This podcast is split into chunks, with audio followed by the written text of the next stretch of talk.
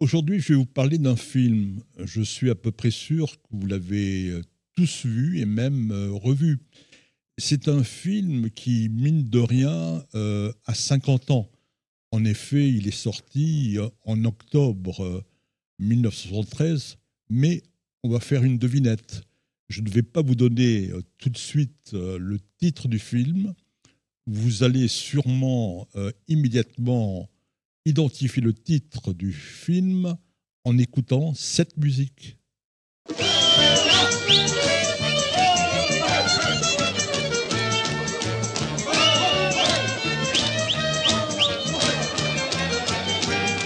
Oui, bien sûr, euh, vous avez reconnu, ce sont les aventures de Rabbi Jacob.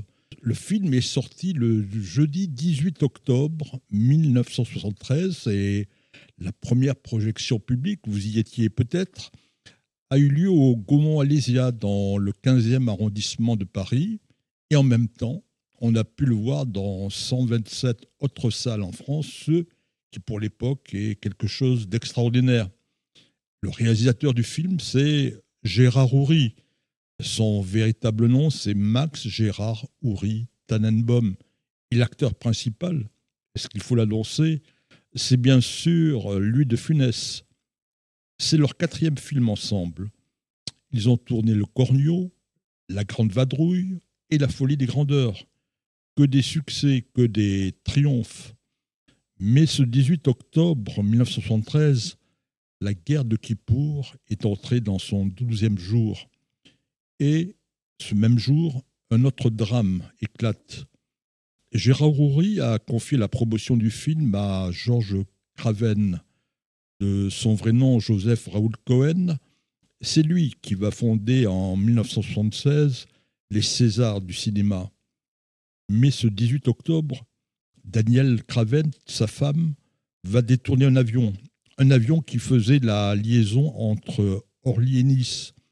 Et elle oblige l'appareil d'Air France de se poser à Marseille-Marignane. Elle veut faire repartir l'avion avec ses passagers vers l'Égypte, l'Égypte qui a attaqué Israël. Et Daniel Craven va être abattu par des gendarmes qu'elle a menacés avec son fusil. Malgré la guerre de Kippour, malgré le drame qui vient de se dérouler à Marseille, Gérard Houry n'hésite pas. On maintient la sortie. Ce film n'aurait jamais dû voir le jour. Gaumont, le producteur habituel de Gérard Houry, a fait de mauvaises affaires avec euh, d'autres productions et il se désiste. À un moment, Gérard Houry pense aller tourner son film à New York, mais à la dernière minute, il trouve un producteur français. Tout le monde ou presque connaît par cœur le film, ses répliques cultes et ses scènes irrésistibles comme celle-ci. Mais je suis peut-être un peu raciste. Raciste Moi, par exemple, je suis juif. Vous êtes juif? Comment Salomon, vous êtes juif? Tout ça fait rien, je vous garde quand même. Louis de Funès, euh, c'est un industriel. Euh, il s'appelle Victor Pivert, comme l'oiseau, bien sûr. Il est catholique, il est xénophobe, il n'aime pas les juifs, il n'aime pas les arabes, il n'aime pas les noirs. Mais malgré lui, il va se retrouver dans une chasse à l'homme contre un révolutionnaire arabe. Ouri s'est inspiré d'une véritable histoire. C'est l'affaire Ben Barka, cet opposant au roi Hassan II du Maroc. Et pour échapper à ces tueurs, Piver va devenir Rabbi Jacob et il va se retrouver dans un environnement juif qui lui est complètement étranger. La scène qui la plus connue, c'est celle où Louis de Funès se retrouve rue des Rosiers. En fait, cette séquence a été tournée rue Jean Jaurès à Saint-Denis. Gérard Houry cherchait une idée pour l'entrée de Rabbi Jacob dans le plus célèbre quartier juif de l'époque. Alors quoi? Peut-être une musique racidique? Et Gérard Houry procède à un casting. Ilan Zawi se présente. Cet ancien membre du kibbutz Revadim dirige une troupe. Elle s'appelle Vive. Gérard Horry et Lude Funès assistent à son spectacle. C'est décidé, ce sera une danse. Gérard Horry va voir le compositeur Vladimir Kosma. Il a eu beaucoup de succès pour la musique du grand blond avec une chaussure noire.